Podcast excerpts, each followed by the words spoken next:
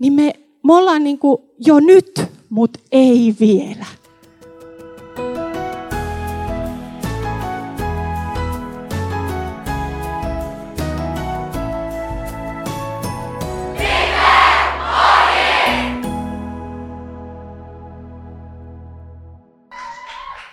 Laura, oot ää, teologi ja sä oot kansanlähetysopistolla nuorisotyölinjan ja kans, palvelutyölinjan, onko sulla vielä kansainvälisyys? Ei ole, kaksi riittää. Linja vastaava, eli opettaja täällä kansanlähetysopistolla.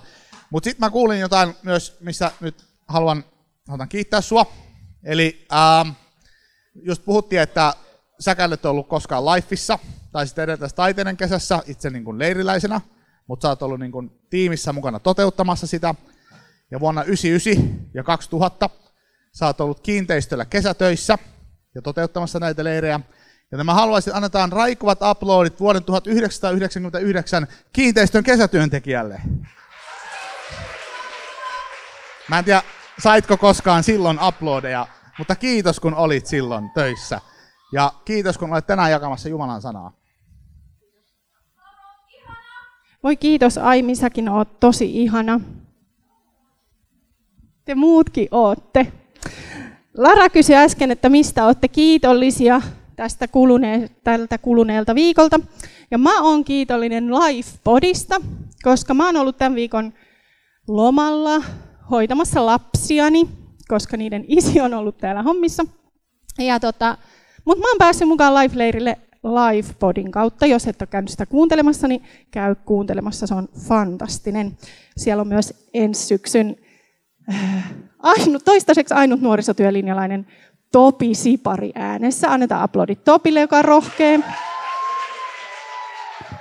Nyt voit taas kääntyä sen äsken halailemassa kaverin puoleen ja, ja pari ajatusta tai yksi ajatus, että mitä tulee mieleen, kun meidän otsikko tänä aamuna on sana ja taivas. Mitä tulee mieleen taivaasta?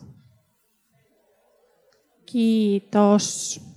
Ehkä kaikki ei saanut sanoa, mutta voitte sitten jatkaa vaikka lounaspöydässä, jos haluatte. Ähm, mulla on tosiaan kolme lasta ja ollaan yritetty sitten Jurpan kanssa heille kertoa Jeesuksesta ja, ja taivaastakin jotain. Ja meidän tällä hetkellä yhdeksänvuotias Hilkka mietti kovasti joskus, siirretäänkö me vielä jotain? Joskus ehkä kolme-neljä-vuotiaana, että yksi ilta se kysyi multa, että äiti, voiko sieltä taivaasta tipahtaa alas? Ja, ja Hilkka on jo ainut lapsi, joka sitä on miettinyt, koska aina välillä mä saan kirjoittaa Donkkilehteen hyvä kysymys palstalle vastauksia. Ja sinnekin, ö, sielläkin joku lapsi pähkäili sama asiaa. Ensin vähän niin kuin, ö, meneekö sitten apulannan mukaisesti, että missä taivas on, missä Jumala on, ja sitten, että voiko sieltä taivaasta tipahtaa alas. No jotain koitin vastata, mutta siitä, sen voi varmasti sanoa, että taivaasta ei voi tipahtaa alas, että sitten kun Jeesuksen äh, täytetyn työn takia sinne kerran päästään, niin, niin sieltä ei voi enää tippua pois. Koska tipahtaminen sattuu ja siellä ei enää mikään tee kipeää. Tämän aamun teksti on Johanneksen ilmestyksestä, eli ilmestyskirjasta. Ei oteta koko lukua 21, vaan sen ensimmäiset kahdeksan jaetta. Nyt voit ottaa sitten, ei ole pakko olla iPhone, voi olla myös Samsung tai Huawei esillä, mutta jos se on iPhone, niin ota se. Ja jos sulla on ihan tämmöinen raamattu tälleen niin kuin kirjamallisena, niin ota se ja katsotaan se Johanneksen ilmestys 21 jakeet 1-8. Se on raamatun vikakirja, niin se on siitä aika helppo löytää. Ja tämä on tokaksi vika luku koko raamatussa, että jos siellä on joku sanasto takana, niin rullaa se ohi ja sitten pääsetkin jo oikeaan paikkaan. Teksti kuuluu näin. Minä näin uuden taivaan ja uuden maan.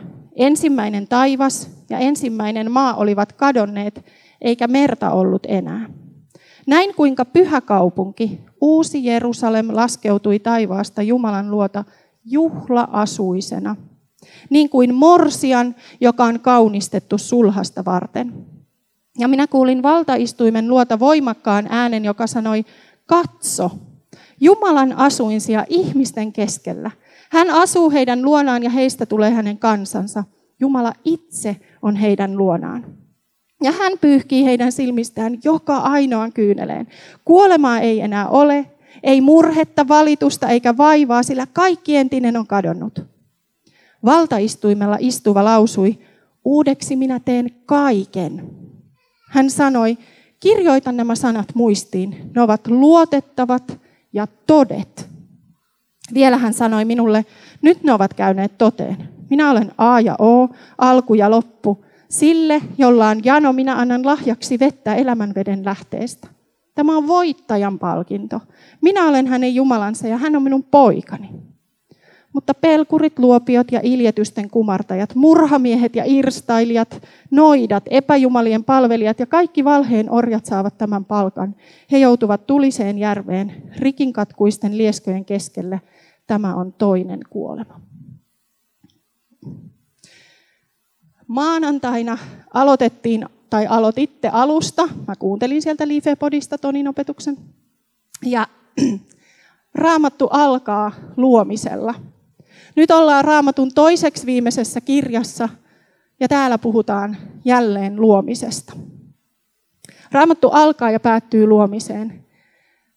Ja, ja täällä on Jeesus. Raamatun alussa Toni kertoi, kuinka siellä ensimmäisissä jakeissa Jeesus jo seikkailee. Ja täällä vielä meillä on Jeesus, joka on se elämän veden lähde, josta tässä puhutaan. Edellisessä luvussa kerrotaan, kuinka saatana on saanut palkkansa ja hänet on ensimmäisenä heitetty sinne tuliseen järveen. Ja, ja sitten on ää, ollut viimeinen tuomio. Ja siellä sanotaan, että vanha maa ja vanha taivas katoavat, eikä niitä enää ole. Ja nyt on luotu uusi taivas ja uusi maa. Ja sitten kerrotaan, kuinka se uusi Jerusalem laskeutuu sinne uuteen luomakuntaan taivaasta.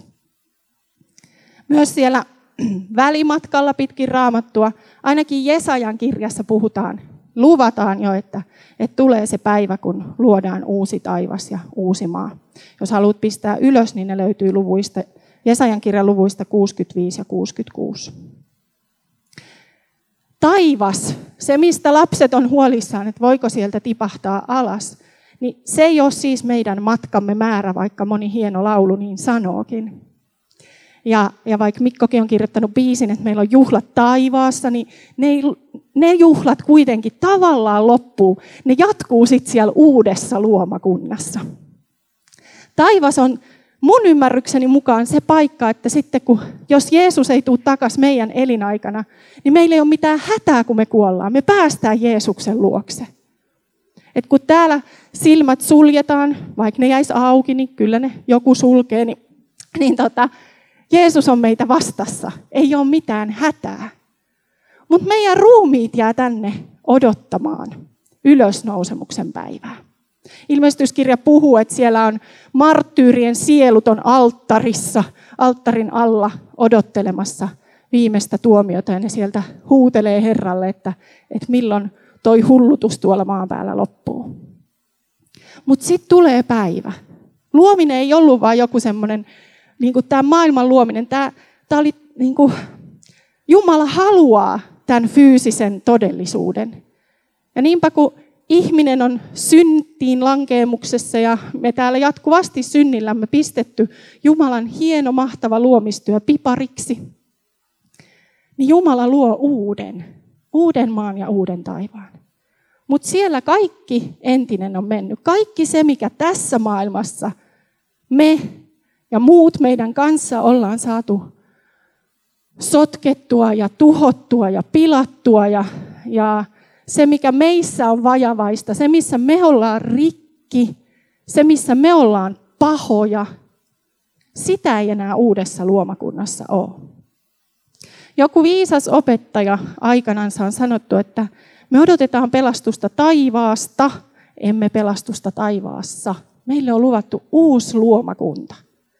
Jos taivas semmoisena paikkana, missä me vaan seisoskellaan kädet kohotettuina ja laulellaan pyhä, pyhä, pyhä aamusta iltaan, jos, jos uudessa luomakunnassa homma meneekin näin, niin, niin se on hyvä niin, mutta jos se kuulostaa tylsältä, niin Jumala luo uuden taivaan ja uuden maan. Ja tuolla myöhemmin tässä luvussa sanotaan, että siellä uudessa Jerusalemissa, uudessa luomakunnassa on ö, kaikki kansojen kalleudet ja ihanuudet tuodaan sinne. Mä uskon, että se tarkoittaa sitä, että uudessa luomakunnassa se, mikä täällä on tarkoitettu hyväksi ja se, mikä täällä on hyvää. Se, että saat fantastinen näyttelijä tai mahtava jalkapallon pelaaja tai, tai osaa tanssia, soittaa, kirjoittaa lauluja tai laulaa. Sulla on mielettömät improlahjat tai, tai mitä se sitten onkaan. Niin se on täydellistä siellä taivaassa. Mä ajattelen, että se on sitä kansojen kalleutta ja kunniaa, joka sinne tuodaan, koska tokkopa sinne hirveästi kultaa tarvii täältä kantaa tai jalokiviä. Se on siellä täydellistä. Se, mikä täällä on vajavaista, on siellä täydellistä. Ja niin kuin Toni sanoi silloin heti maanantai-aamuna, niin, niin me ei niin kuin halveksuta myöskään tätä meidän omaa fyysistä kehoamme ja ruumistamme. Me ei olla gnostilaisia tai jotain uushenkistä porukkaa, että, että tämä on vaan niin kuin jotain, missä meidän sielu on vankina ja tästä pitäisi päästä eroon. Tämä on Jumalan hyvää luomistyötä. Kun Jumala loi ihmisen ruumiilliseksi olennoksi, Jumala katsoi häntä ja sanoi, että hei, tämä on hyvä. Jumala itse tuli ihmiseksi Jeesuksessa. Jeesus eli ihmisen elämän miehen kehossa. Ja kun hän kuoli ja haudattiin, niin hän nousi sieltä ruumiillisesti. Hän ei ollut vain henkiolento ylösnouseena, vaan hän söi ja häntä saattoi koskettaa ja hän oli ihan totta. Ja kerran meidät kaikki, sitten kun se viimeinen pasuuna on soinut, niin kuin siellä, siellä ilmestyskirjassa myös puhutaan, niin, niin aikojen lopulla ihan sama mitä aika ja madot ja kaiken maailman loiseläimet ja uudet koivut on kasvanut sun ruumiin kohdalta tai sun isoäidin ruumiin kohdalta, niin Jumala kutsuu sut sieltä ö, ylös. Teillä on fantastinen biisi siitä. Mä itken melkein, kun mä kuuntelen sitä. Mutta siis, että, että Jumala kutsuu sut sun ruumiin. Hän luo sulle uuden ruumiin, jossa ei ole enää mitään ö, vikaa, ei mitään, mikä olisi heikkoa, ei mitään, mikä olisi vajavaista. Äänihuulet pelittää varmasti ja jalka nousee just niin korkealle kuin siinä ylistystanssissa tarvitaan ja niin edelleen. Filippiläiskirjeessä sanotaan, että hän muuttaa meidän ruumiimme tästä alennustilasta oman kirkastuneen ruumiinsa kaltaiseksi voimallaan, jolla hän kykenee alistamaan valtaansa kaiken. Jos nyt joku paikka krenkkaa, on vähän kipua siellä ja, ja ei jaksa pelata futista niin kauan kuin haluaisi tai, tai mitä se onkaan, varvas kärsii kärkitossussa ja niin edelleen, niin ja, ja sormet ei ehdi tarpeeksi nopeasti kitaran kielillä kulkemaan, kun haluaisi soittaa sen jonkun mielettömän soolon. Niin se kaikki on mennyttä siinä uudessa ylösnousemusruumiissa, jos sitä tarvitaan, niin se onnistuu. Ja mä uskon, että sitä tarvitaan. Mä luulen, että Jumala on ihan tarkoituksella antanut sulle ne lahjat tässä ajassa ja, ja sitten kerran ne on sit niin uudessa luomakunnassa täydellisiä. Jos teitä kiinnostaa se, että miten tämä meidän maallinen majamme muuttuu kirkastetuksi ylösnousemusruumiiksi, niin lukekaa ensimmäisen korinttilaiskirjeen luku 15. Siellä, siellä siitä kerrotaan hienosti. No sitten kun me päästään tästä uudesta taivaasta ja uudesta maasta, meille kerrotaan kuinka taivaasta laskeutuu uuteen luomakuntaan uusi Jerusalem. Ja se on puettu kauniiksi kuin morsian sulhastansa varten. Jos teitä pojat harmittaa olla morsian, niin tough luck, niin se vaan menee, että ihan jokainen tässä ollaan Kristuksen morsiammia ja yhdessä se seurakunta, Kristuksen kirkko, joka on Kristuksen morsian. Ja tätä uutta Jerusalemia, mä en oikein, se on samaan aikaan niin kuin se täydelliseksi tehty Jumalan kansa, Jumalan seurakunta. Ja sitten samalla se on kuitenkin jollain tavalla se kaupunki. Sitä kuvataan kaupunkina, mutta olennaista, olennaisinta ei ole se niin kuin kaupunki itsessään, vaan se kansa, joka siinä kaupungissa asuu ja joka saa sinne kulkea. Ja sitä kuvataan ihanasti. Jo näissä jakeissa meille kerrotaan uudesta Jerusalemista, että se on tosiaan tulee taivaasta juhla-asuisena niin kuin morsian, joka on kaunistettu sulhasta varten. Ja sitten siitä sanotaan, että Jumalan asuinsia ihmisten keskellä. Kaikki se, mikä tässä ajassa me ollaan, me ollaan tietyllä etäisyydellä Jumalasta, vaikka meillä on jo voitto Kristuksessa ja hän on avannut tie meille isän luokse ja se on auki tänään ja sä saat sitä käydä uskossa ja sä saat olla Jumalan lapsi ja ei ole mitään, mikä voisi erottaa sut Jumalan rakkaudesta, niin kuin roomalaiskirjeessä sanotaan. Niin me, me ollaan niin kuin jo nyt, mutta ei vielä.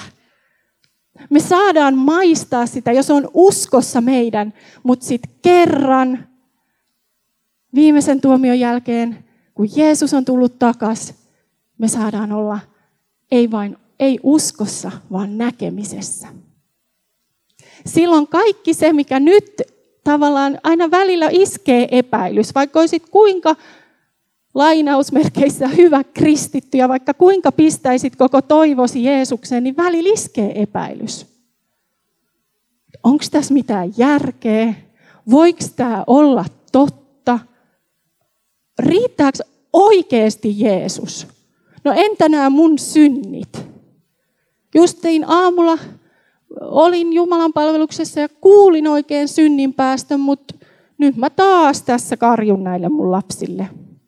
Fantastinen viikko life-leirillä, meet kotiin ja useimmat teistä ei ole ihan kaikista ihanimpia tänä iltana teidän vanhemmille.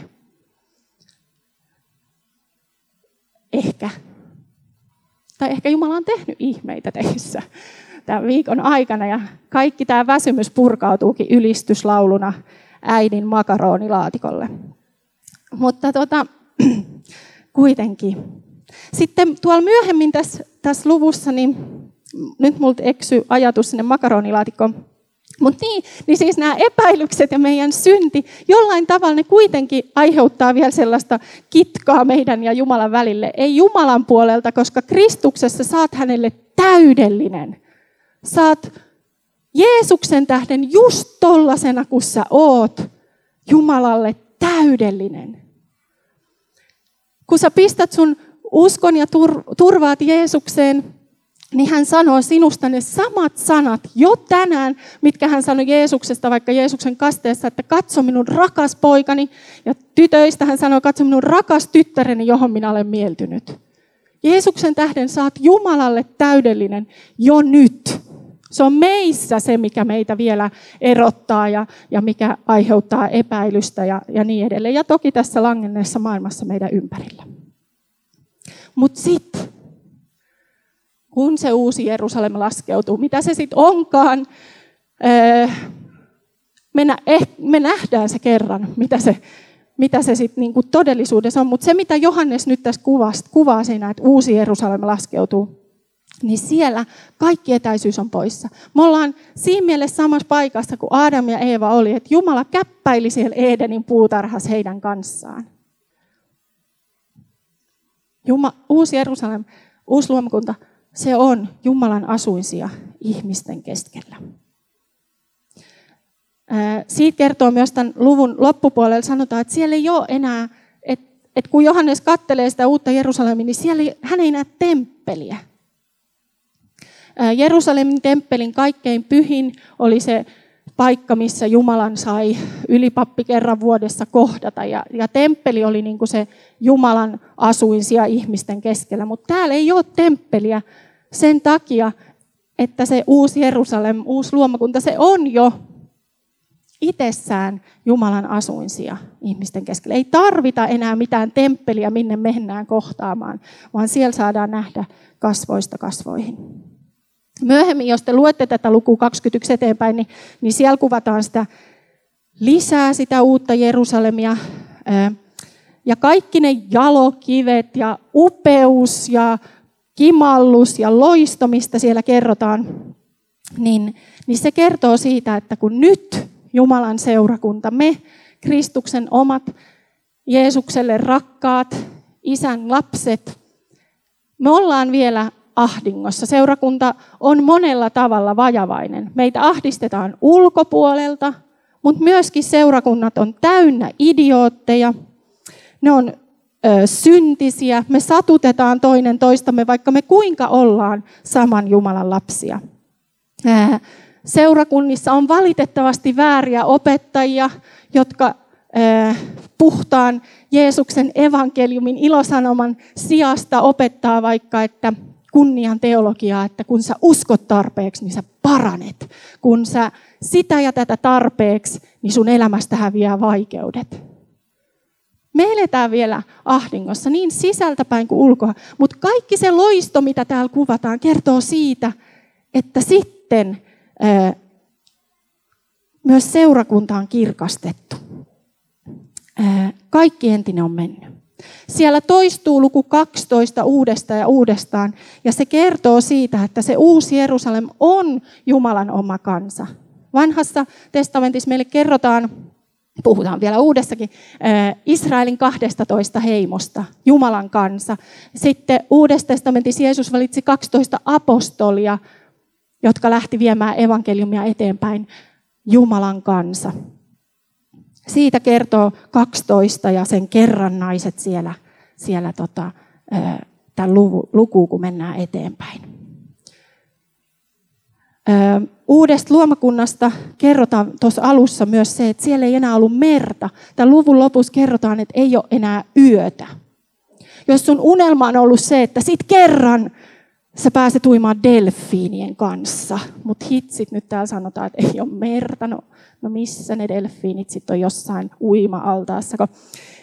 Niin voi olla, että ei nyt tarkoita niin kuin konkreettisesti sitä, että ei ole merta. Tai jos sua huolettaa, että kun öisin tähdet loistaa niin kirkkaana, niin mitä vitsi, eikö taivaa niin uudessa luomakunnassa enää ihastella tähtiä? Voi olla, että saakin. Mutta äh, juutalaisuudessa ymmärtääkseni ja, ja ainakin raamatussa, joka on kauttaaltaan juutalainen kirja, niin kuin täällä on opittu, niin meri edustaa tuhovoimia ja niin kuin vanha kansa sanoisi turmiovaltoja. Se on pelottava, se on vaarallinen. Sieltä tulee kaikkea, mikä uhkaa ihmistä ja kansoja. Se, että, että Johannes nyt kuvaa, että siellä ei ole enää merta, niin se tarkoittaa ainakin sitä. Voi olla, että siellä on vain järviä ja jokia ja niin edelleen, mutta ainakin se tarkoittaa sitä, että mitään sitä pelottavaa ja ahdistavaa ja erottavaa, mitä meri raamatussa ja Johannekselle tarkoitti, sitä ei enää ole. Ja kun siellä ei ole yötä, niin, niin se tarkoittaa ainakin sitä, että, että kun Raamattu kuvaa, että öisin tehdään yön tekoja ja teidän pitää olla valonlapsia ja, ja niin edelleen. Se, mm, esimerkiksi roomalaiskirjan 13. luvussa sanotaan, että tehän tiedätte, mikä hetki on käsillä. Teidän on aika herätä unesta, sillä pelastus on nyt meitä lähempänä kuin silloin, kun meistä tuli uskovia. Yö on kulunut pitkälle, päivä jo sarastaa. Hylätkäämme siis pimeyden teot ja varustautukaamme valon asein. Meidän on elettävä nuhteettomasti niin kuin päivällä eletään, ei remuten ja juopotellen siveettömästi ja irstailen, riidellen ja kiihkoillen. Pukekaa yllenne Herra Jeesus Kristus, älkääkä hemmotelko ruumistamme niin, että, ruumistanne niin, että annatte sen haluille vallan.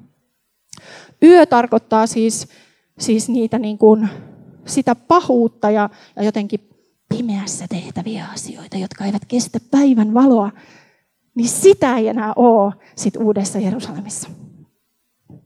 Siellä menee hyvin. Sitten näissä jakeissa kerrotaan vielä, epäileekö joku, että uudessa luomakunnassa vielä joku on huonosti? Kaikki kyyneleet on pois pyyhitty. Kaikki, mikä täällä aiheuttaa surua ja murhetta ja, ja stressiä ja ahdistusta, sitä ei siellä enää ole. Niin sanoo sana. Mutta sitten täällä kerrotaan, että minä olen A ja O, alku ja loppu. Sille, jolla on jano, minä annan lahjaksi vettä elämän veden lähteestä. Tämä on voittajan palkinto. Minä olen hänen Jumalansa ja hän on minun poikani. Tytöt ei hätää, saatte olla hänen tyttäriään. Mutta pelkurit, luopiot ja iljetysten kumartajat, bla bla bla, ei pääse sinne. He joutuvat tuliseen järveen. Tämä on toinen kuolema. Vielä täällä lopussakin, ja itse asiassa tämän jälkeenkin vielä tulee se, että, että ihminen, meidät on luotu ikuisiksi olennoiksi. Mutta kaikki ei pääse, taivaaseen kaikki ei pääse uuteen luomakuntaan. Me, jotka turvataan Jeesukseen, ja se ei tarkoita vain sitä, että ehditään, etsitään häneltä lohdutusta, vaan me, jotka ymmärretään, koska sana on niin meille puhutellut, että, että me ei itsessämme, ilman Jeesusta, me ei kelvata Jumalalle. Sen takia, että Jumalan edessä mikään paha ei kestä, vain pyhä kestää. Ja siksi täällä luetellaan kaikki nämä synnit, ja se lista voisi olla pidempi. Muualla on toisenlaisia syntilistoja.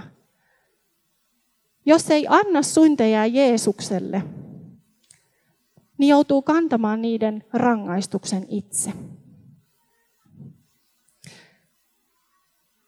Mutta voittaja on se, joka on laittanut toivonsa Jumalaan.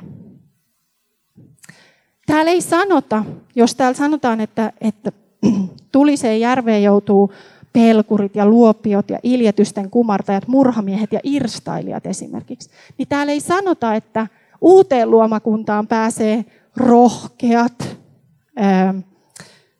uskolliset, ne, jotka kieltäytyy epäjumalan palveluksesta, ne, jotka on noudattanut kymmentä käskyä, ne, jotka elää seksuaalisesti siveellistä elämää. Ei. Täällä sanotaan, että ne, joilla on jano, niin heille Jeesus antaa lahjaksi vettä elävän veden lähteestä. Vaikka sä oisit murhamies ja irstailija ja, ja oisit sotkeutunut vaikka noituuteen tai jotain muuta, ehkä jonain päivänä löydät itsesi toteamasta, että toivottavasti et, mutta et, nythän mä oon murhamieskin. Ainakin jos luet Vuorisaarna, niin sit löydät itsesi toteamasta, että oot murhamies. Niin anna ne kaikki Jeesukselle. Sä saat lahjaksi elävää vettä. Jollain jano saa lahjaksi vettä elämän veden lähteestä. Voittaja on se, joka on laittanut toivonsa Jumalaan. Uusi luomakunta luodaan ää, sua varten.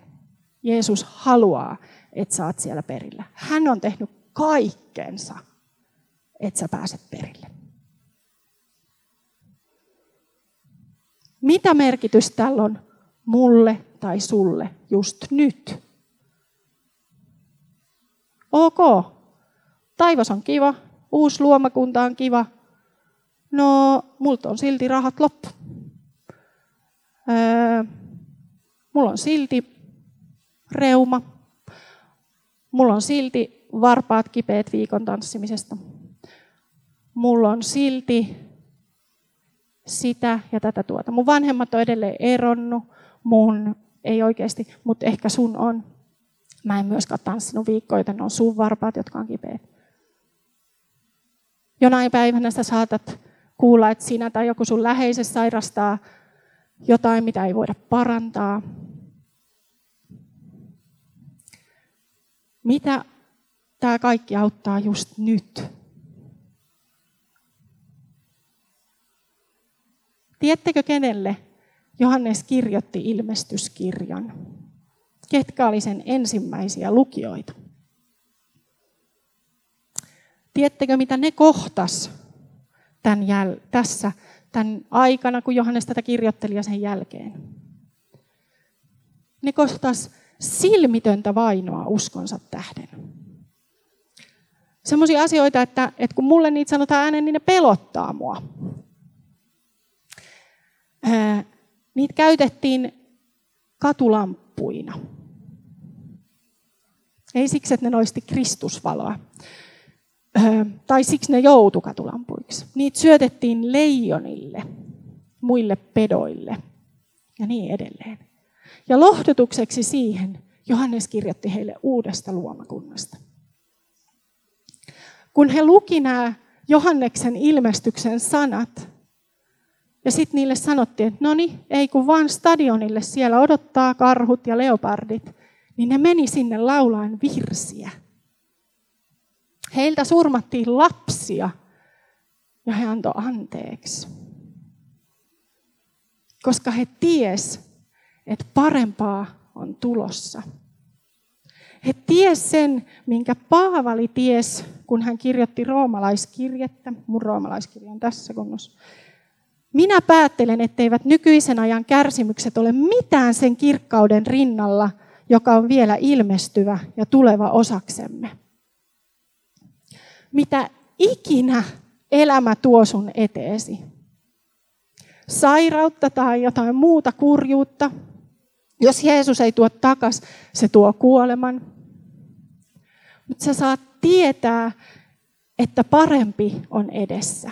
Paras on edessä. Vaikka life olisi ollut mahtava ja täällä ei ollut mitään kurjaa ja sadekki oli vaan semmoinen, että kiitos Jeesus, niin parempaa on tulossa. Jeesuksen tähden parempaa on tulossa. Ja se ei aina tunnu siltä. Mä oon ollut kahdesti elämässäni, mulla on ollut suht pitkä masennusjakso ja silloin se ei tuntunut siltä. Se tuntui siltä, että, että tuu Jeesus nyt, voisin tulla jo. Ja se tuntui pahalta ja raamattu tuntui sille, että se on vaan laitettu kiinni ja mikään ei puhuttele mua siellä. Mutta se ei poista sitä. Tuossa kohdassa sanottiin, että on totta. Meidän toivo ei perustu siihen, että tuntuuko se siltä. Meidän toivo perustuu siihen, että se on totta. Jos sä tarvit todisteita, lue raamattua – perehdy vaikka ylösnousemuksen todisteisiin. Se on totta. Lue sitä, pohdi sitä, märehdi sitä pistä se syvälle sydämeesi niin, että kun tulee huono päivä, niin sä ainakin tiedät sen, vaikka se ei tuntuisi siltä. Jeesus sanoo, uudeksi minä teen kaiken. Ja se on totta. Kiitos.